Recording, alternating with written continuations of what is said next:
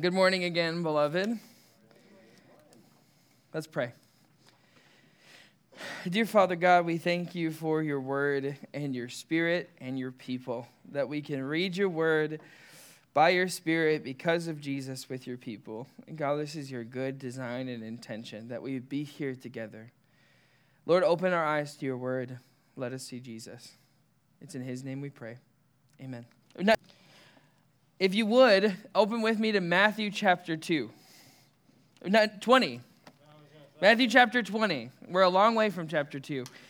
If you're new with us or if you need a refresher, we are taking vignettes through the book of Matthew up until Holy Week uh, throughout Lent. And the, these vignettes in Matthew are we are watching Jesus on the road to the cross.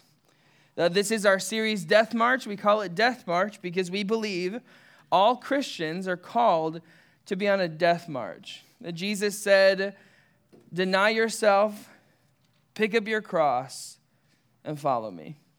So, all of us are on this death march where we are saying that we are aligned with Him, even if it means we're shamed, viewed as criminals, whatever it means, we are picking up our cross and we are following Him, whatever that means for us.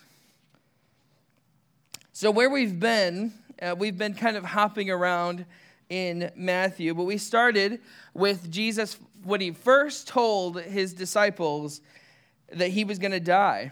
Remember, Jesus tells them that he must suffer and die in Jerusalem and then be raised again. And Peter, who was often the one who usually blabbed his mouth, Peter tells Jesus, May it never be. May what you, what you said, I'm not going to let it happen. I will not let you die. And what does Jesus do? Jesus calls him Satan. That's the last thing that I want to be called by Jesus is that you are the devil because you are acting according to the devil's plans, not God's. Because what they couldn't really understand was Jesus predicting his death wasn't saying, Well, throw in the towel, we've lost but he was saying, I'm on my way to win. That, that, that victory looks like dying for my enemies instead of killing my enemies. See, though we're on this walk with Jesus, eh, the disciples are on this walk with Jesus, but they're going to be continually confused.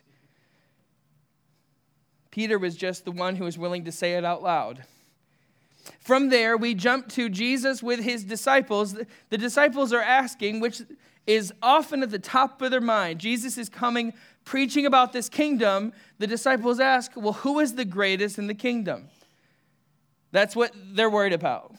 That's the issue, is who will be the great? Jesus, there's 12 of us here. Not all 12 of us can be the greatest.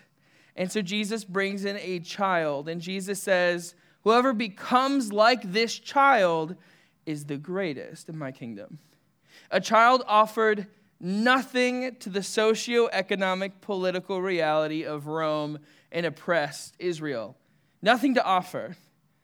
Total dependence. Jesus is saying, if you want to be great, you need to see yourself like a child. Nothing to offer, total dependence. From there, Jesus is approached uh, we saw this last week by the rich young ruler, who the rich young ruler comes to Jesus, uh, and as a Pastor Wayne preached, asking Jesus, How may I earn eternal life? And Jesus tells him, You must keep the commandments. And, you know, the rich young ruler says, Well, of course I have kept the commandments. And Jesus knows you did not keep them all we notice that when Jesus says, What are the commandments? the rich young ruler responds, but you know, they have this inner, inner exchange. It's all about loving my neighbor. But what Jesus doesn't mention is, You may have no other gods before me. Jesus, because that rich young ruler would have to admit, I've already lost.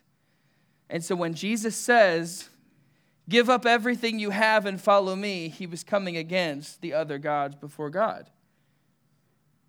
And Jesus is doing this intentionally in front of all his disciples, who Jesus knows their hearts. He knows that they are concerned with power. They are concerned with greatness. After the rich young ruler leaves, we missed this. This was between sermons. We didn't pick this to be one of the vignettes. But Jesus tells a parable about a vineyard worker, men working in vineyards. And there's some men that show up early in the morning in the vineyard and they're working hard. There are other men who come later to work at the vineyard. They couldn't find other work. The master pays the early risers and the latecomers the same. And they're indignant about it. But the master says, It's, it's up to me what reward or payment I'll dole out. It's none of your business.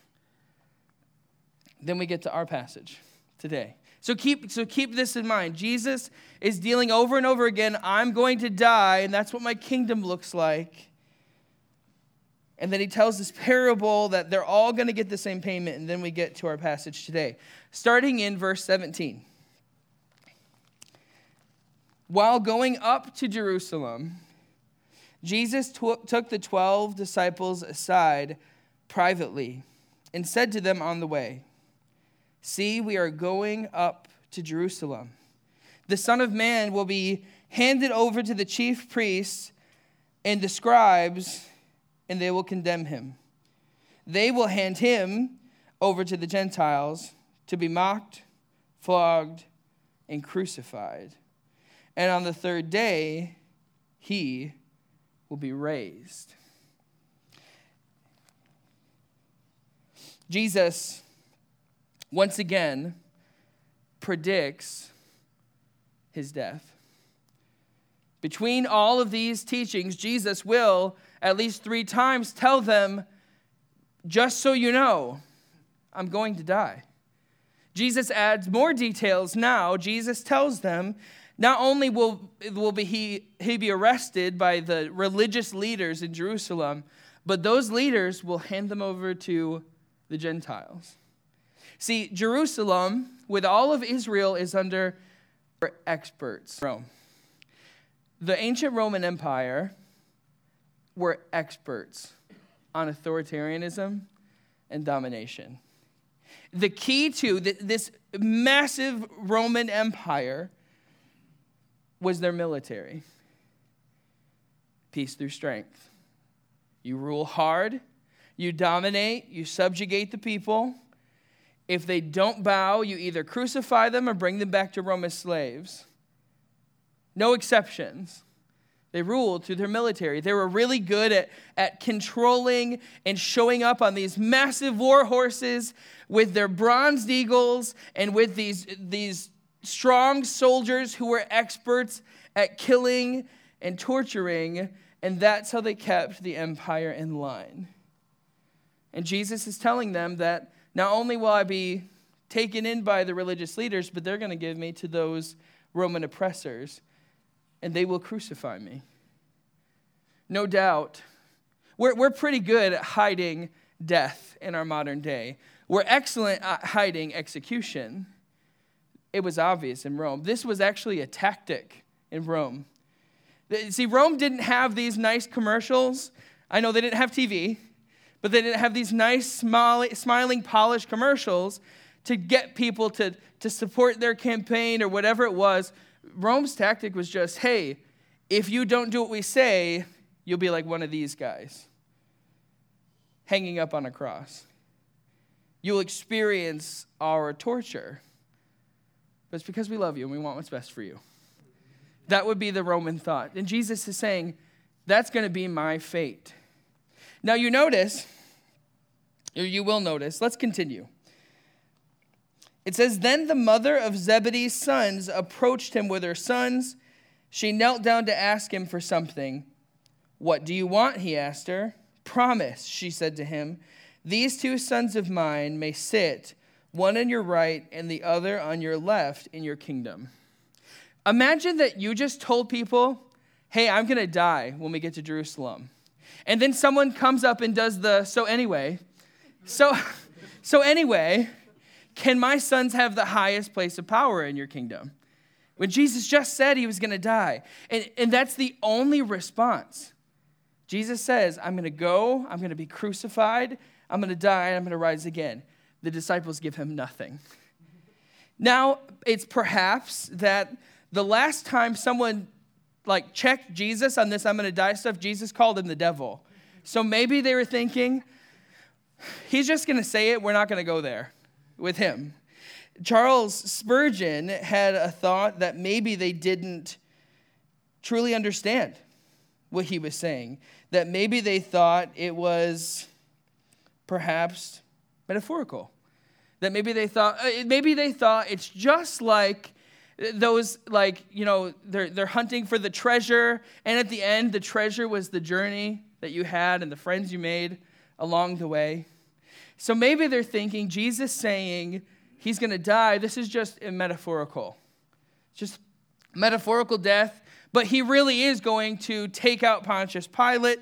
He really is going to dethrone the emperor. We'll have this thing back. Hopefully. That's what they're hoping for. But they, they ignore the rest of what Jesus is telling them. They are just on the road to Jerusalem. And so, for our purposes in our study, we we have this on the road to Jerusalem march with Jesus. We know it's on the way to death. For them, this is just on the way for celebration. This is holiday. When Jesus says, We are going up to Jerusalem. The disciples are thinking, yeah, we left Galilee. Some of the moms are coming with us. We are on our way to Jerusalem. This group is on their way for one of the three pilgrimage festivals in Israel. This is Pesach or Passover. Uh, you would go to Jerusalem for Passover, for Pentecost, and for the Feast of Tabernacles. So this was expected. We live near Jerusalem. We're going to go to Jerusalem for Pesach, for Passover. But Jesus knows they're not just going to celebrate Passover, He is going to be Passover. The Passover celebration was a celebration instituted by the Lord for the Jewish people for them to remember His exodus, his leading them out of slavery to Egypt, which is really just another Rome. Uh, that Egypt, that they had total oppression and domination over Israel, but God pummels Israel with all of these plagues, and the final plague is that the angel of death will come for the firstborn of every house, except for those that mark the frame of their door with the blood of the Lamb. Jesus knows that when he goes to Jerusalem, he will be the Lamb, that his blood will cover us so that the angel of death, God's retribution, God's condemnation will pass over. It, not because we were good, because we've kept the law, because we've oppressed God, because we've achieved, because we did awesome, great things but just because of the blood. Because of the blood of the Lamb. Jesus is also going to be the firstborn son who would die for all other firstborn sons. He's going to be Passover. Paul says in 1 Corinthians, I believe it, chapter 5, verse 7 Christ, our Passover, has been sacrificed. They think we're just going for Passover. Jesus is thinking, I'm going to be the Passover. He's on his way to his death so that your sins would be covered by his blood. For anyone who applies the blood, anyone who says, I believe it, your sins are forgiven. God's retribution, condemnation is passed over. His disciples are so thick headed. They don't see it. And we might note, we're not much better than his disciples are. I think often we take things Jesus said and we think, maybe, maybe by that he really means, when he says love your enemies, he means, well, like, like the really bad ones. And not the ones that, like, not, not, not Susan from accounting, like, not the ones that really just get on my nerves, but love all of your enemies.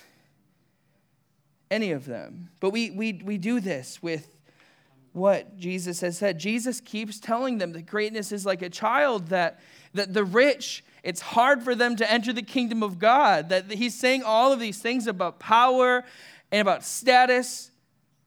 But then comes James and John's mom. And what other gospel accounts they have it read as James and John coming to say this themselves. So basically, James and John wanted to ask Jesus, Can we sit on your right and the left? But instead, they sent mommy because they were too afraid to go. So, Salome, the Gospel of Mark tells us her name is Salome, has been with this crew since Galilee. She has had the privilege of hearing Jesus say what greatness is. She's had the privilege of sending away, seeing Jesus send away the rich young ruler. And she asks Jesus, she insists that Jesus promises her that her sons would sit on his right and on his left. Proximity to a king, and she knows this very well, is power. The highest seats of power are on the right and on the left of the king. So when it says that our Jesus ascended to the right hand of the Father, he has the highest seat of authority. James and John and Mama, they're thinking maybe we could get a little action. Maybe we could get in on that high seats of power. What, we've, what we can notice is when Wayne preached, he already told them, all of the disciples, you will sit on thrones. He, he's already saying, you will have a throne in my kingdom. But that's not enough for James and John. Don't just give us thrones, we want the highest. So, so I imagine this. They hear this vineyard thing about, not for us though. We've been here they get paid the same and they're like, no, no, no.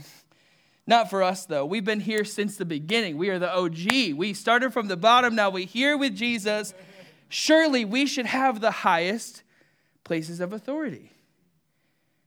But Jesus says, there are some that show up late that they get the same as you. Because this isn't about how long you've been with me.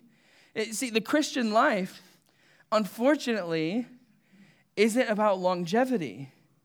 Because there are some people who identify as Christians for a whole lot of time who look more like Rome than they look like Jesus. And I want to say, I wanted to say this at some point today, and I'll say it now. I am extremely sorry for those who have been hurt by people who call themselves Christian and they look more like domination. I want you to know that's not Jesus. Don't, don't throw him out over people that look more like Rome than look like Jesus, because that's not him. So, Mama Salome comes. She asks, and they sit on the right and on the left. This is Jesus' response. Let's look together. Verse 22 Jesus answered, You don't know what you're asking. Are you able to drink the cup that I'm about to drink? Now, he directs his answer to James and John because he knows this is really coming from them. But they just, you know, I'm sure Mama Salome, she makes the dentist appointment for James and John still.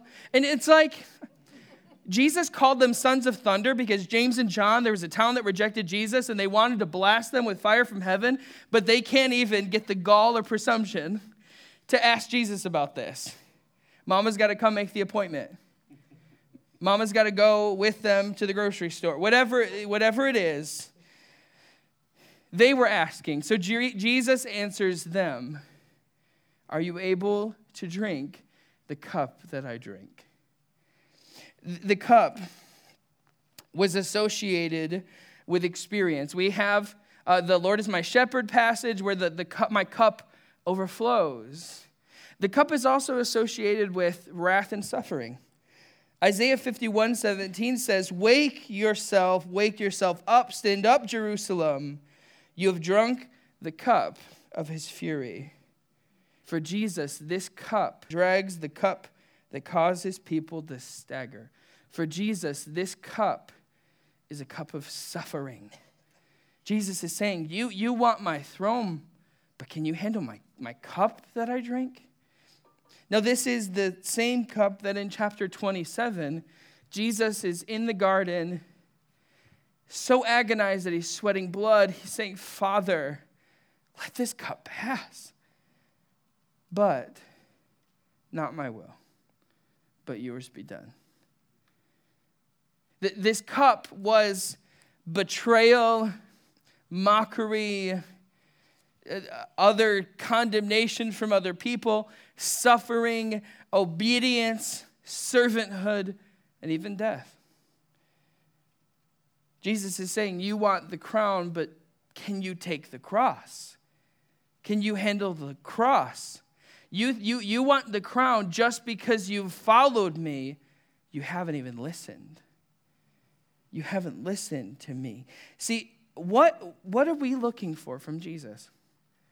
Uh, overall, the church, what, what is the church looking for from Jesus?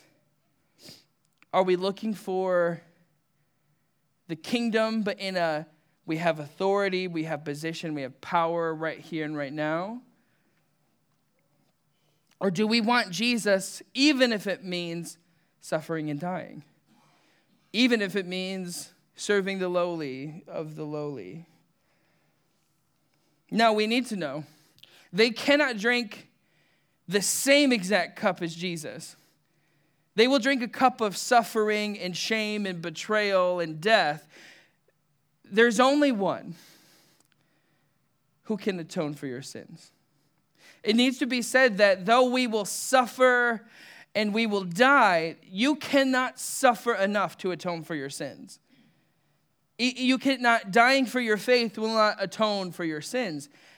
actually, your, your sins, they do require suffering and they do require death, but only one can pay it. And his name is Jesus. His righteous suffering and death, he was the Lamb.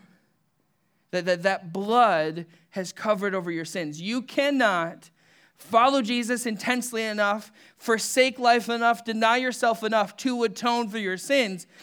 But here's the invitation because your sins have been atoned for, follow him.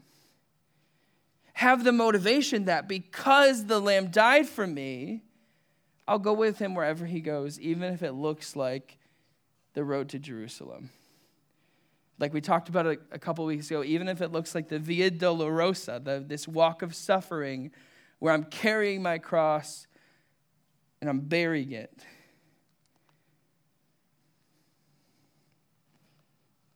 But his death, it pays. Jesus has more for us to sit around and wait for the kingdom. Eh, or to, to try to get as much kingdom now as we can. You don't need to build mass amounts of wealth. You don't need the highest positions of power. You have a kingdom that's coming for you. You don't need it. You don't need that you can you can bear what's coming what's happening now because you're suffering and you're you're putting others first and you're serving and and you're being selfless as painful as it is you can bear that because you know there's coming a day where the kingdom will be here in its fullest reality. You can bear a little bit now, and Jesus will be with you. Jesus tells them, You will. Notice, Jesus says, Are you able to drink? Immediately they say, We are able. Be really cautious of people in the Bible who, when God gives them a question like that, they answer really fast. It makes us think of Israel when uh, they come and God gives them the Ten Commandments, and, and they're like, Yup, we do. We got it. We, let's do it. We'll obey. And, and Moses goes up to talk to God some more, and not much time has passed, and they've smelted all their gold, and they've made this golden calf because they were freaking out that Moses wasn't coming back down and they needed a way to worship. They just said we won't make an idol, and what do they do? They make an idol. So maybe even your, I want your answer to be yes for Jesus, but maybe think about it. What Jesus would say is count the cost.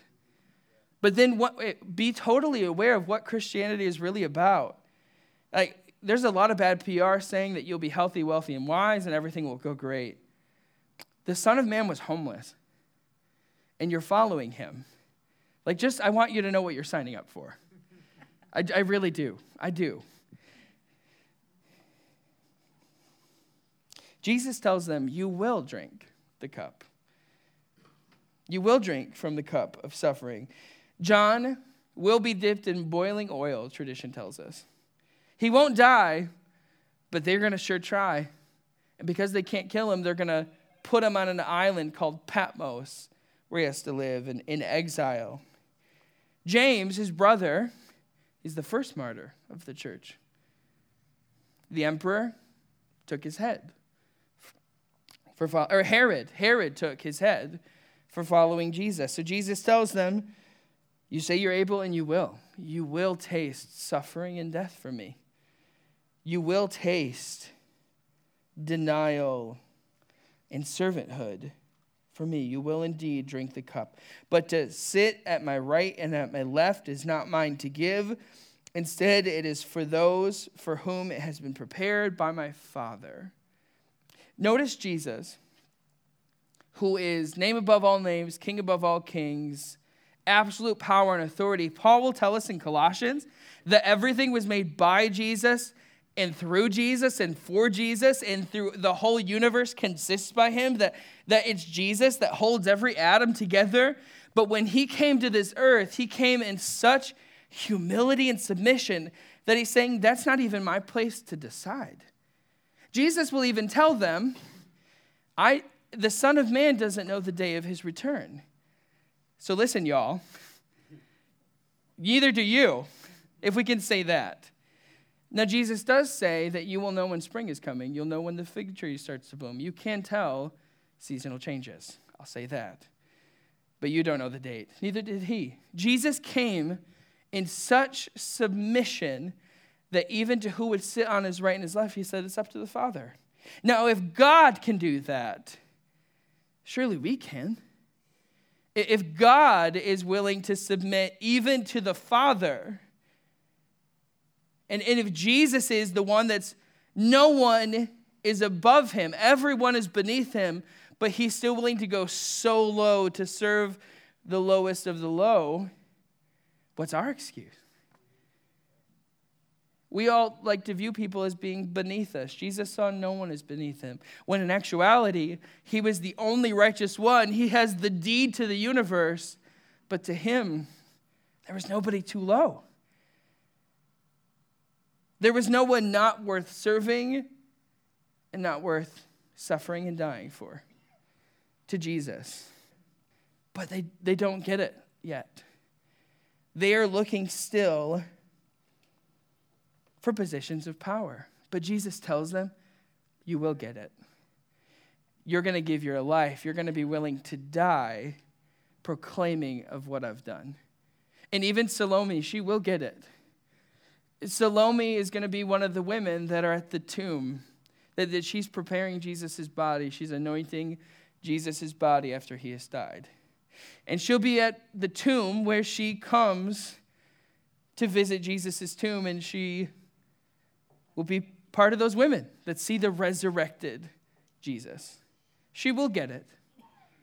So be patient with your fellow believers and be patient with yourself we, we might have twisted and distorted motives now, but James and John, they figured it out. The Lord gave them insight. They, they weren't stuck just looking for power, but at that moment, they were so, so, so, so wrong. Now, verse 24, it says, When the 10 disciples heard this, notice they're the two, and now here's the other 10 they became indignant with the two brothers. Now, why do we think they became angry? Let me tell you, it wasn't because how insensitive James and John. Jesus just said he's going to die. It was because, wait a second, we want that. How dare you ask? You asked first. It's like uh, we've who has siblings in here? You called shotgun, right? Like, we all know it. Like, I, I know that I called shotgun, but Ryan or Eddie happened to ask my mom first. I called it with them. They talked to mom first. Unfair, injustice, honestly. So the disciples, they are so upset because James and John and, and Salome come and ask for these places. They're only indignant, not because the disciples thought they were insensitive, not because they were enlightened now and they realized how terrible of a question that was, because they wanted it. They wanted that power. I wonder about Peter. He thought, I'm the rock upon which he'll build his church. Obviously, that's my spot. So Jesus, Jesus corrects all of them. He brings them all close. And this is what he says. Jesus called them over and said, You know that the rulers of the Gentiles lord it over them, and those in high position act as tyrants. He's already casted their mind to what the Romans are capable of those same ones we talked about that are experts on domination and on authoritarianism, he says, You know how they rule. That's not my kingdom. That's Satan's kingdom. That's Rome kingdom. That's not my kingdom. He says it must not be like that among you. That's not the way that my kingdom works. How does it work? On the contrary, whoever wants to become great imagine their interest is piqued. Whoever wants to become great. If someone stood before you, TED Talk style, and said, Greatness is, everyone is on the edge of their seat wondering, What is it? Whoever wants to be great, maybe James and John are thinking, Be like James and John, or be like Peter. Maybe he won't say the child thing again. Maybe he'll point me out. Whoever wants to be great must be your servant or slave. Whoever wants to be great isn't to do your best to climb to the top of positions of power, to amass wealth and influence, but greatness is to be a servant. Whoever wants to be first must be your slave. Imagine, how do you think the world defines greatness? Let me tell you, I looked it up. Merriam Webster says the quality or state of being great, parentheses, as in size, skill, achievement, or power, is greatness. Size, skill, achievement, or power. I thought that was pretty good. I don't think it's a good definition, but that's pretty good at what the world thinks of greatness. Now, if you really want to plumb the depths of what modern American thoughts of greatness has, you just go on Twitter and you hashtag those older than me, that's the pound sign. Those younger than me, hashtag, or whatever you changed it to now. I don't know, I can't even keep up. Hashtag striving for greatness all you will find are these stellar, like jacked athletes getting even more jacked, these incredible feats and competitions. That's greatness. Political season, we might think greatness is getting that office, getting the high office, or being associated with people, writing the best books, directing the best movies. And now, are any of those things sinful? It's not sinful to hold public office. We'll leave that one. We'll leave it. We'll leave it. It's not sinful to become an Olympian.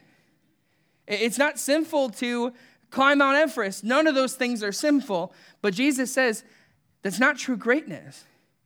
True greatness is me. Because he says, even the Son of Man. So this is this is why servanthood is greatness, because Jesus did it.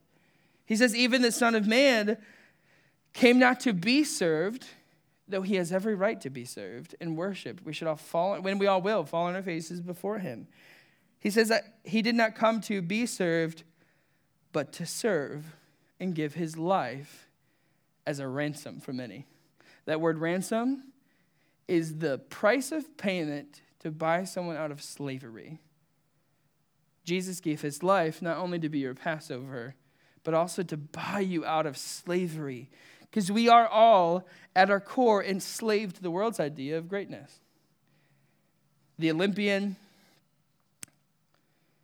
the rich man, the president, whatever it is, we, we see those as greatness. And those are wonderful things, but greatness is serving. See, see this, is, this is greatness. Greatness centers around the orbit of being with Jesus, being like Jesus, and being for Jesus. That's greatness. And it, now, if, if, if that is what your whole life orbits around, even if it's your sports career or your journey into political office, whatever it is, that if it revolves around being with Jesus, like Jesus, and for Jesus, that's greatness. So we're not saying greatness is not being an Olympian, otherwise, I'm great. We're not, we're not saying that that's not physical feat or not having any skills. God gave you those. But if you're going to use those skills, if you're going to use your debate skills or your philosophy skills or your physics, whatever, it, you use those to serve.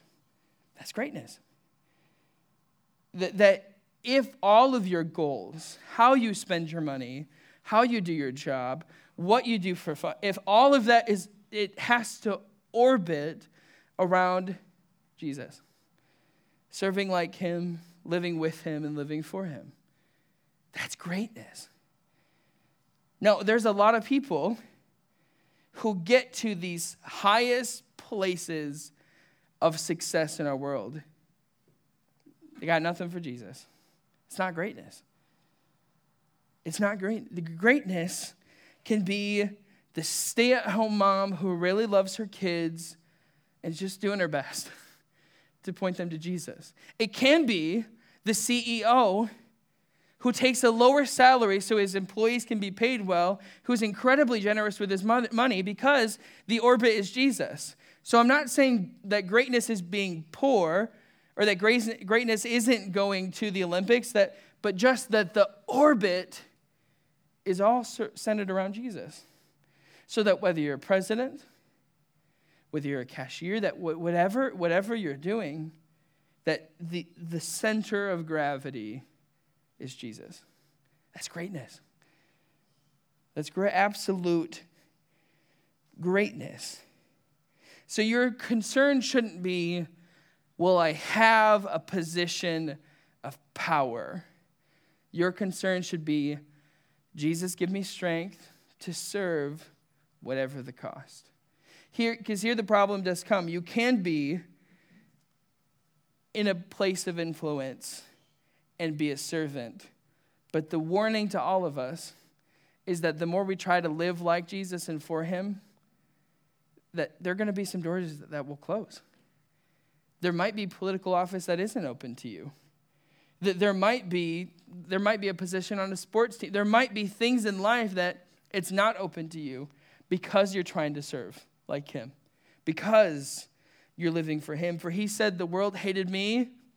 Don't be surprised when they hate you. And now that's not just the liberal left, it's also the conservative right.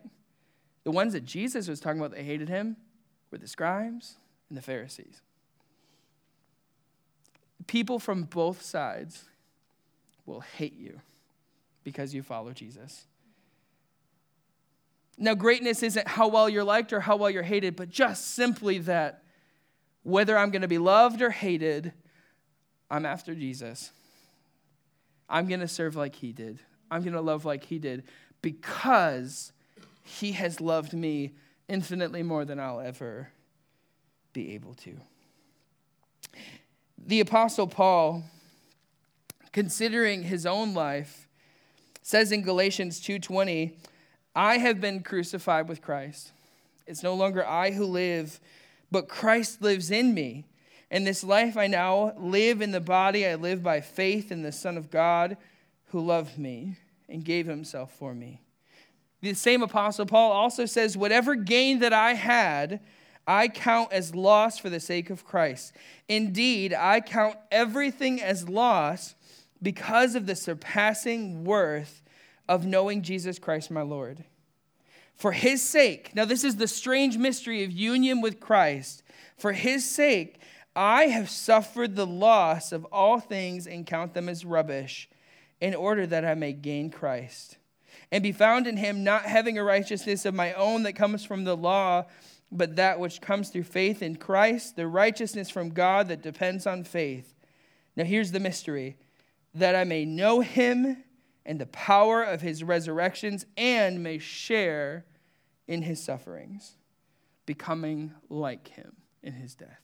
That this, that this drinking the cup that Jesus drinks, this suffering for him, suffering because you're serving and loving, gives you a greater way of knowing him. As Christians, we will take the same route that Jesus did. And that route was through the cross. Through the cross, before the crown. The cross always comes before crown. But as you suffer, maybe die, and die to yourself, you do know the crown is coming. I don't care where, I don't care what position of authority I have in my kingdom, but I'm going to be there. I'm going to be with him. Even if I'm not top dog, I'm going to be with him. We, we were taught at my Bible college about reward systems.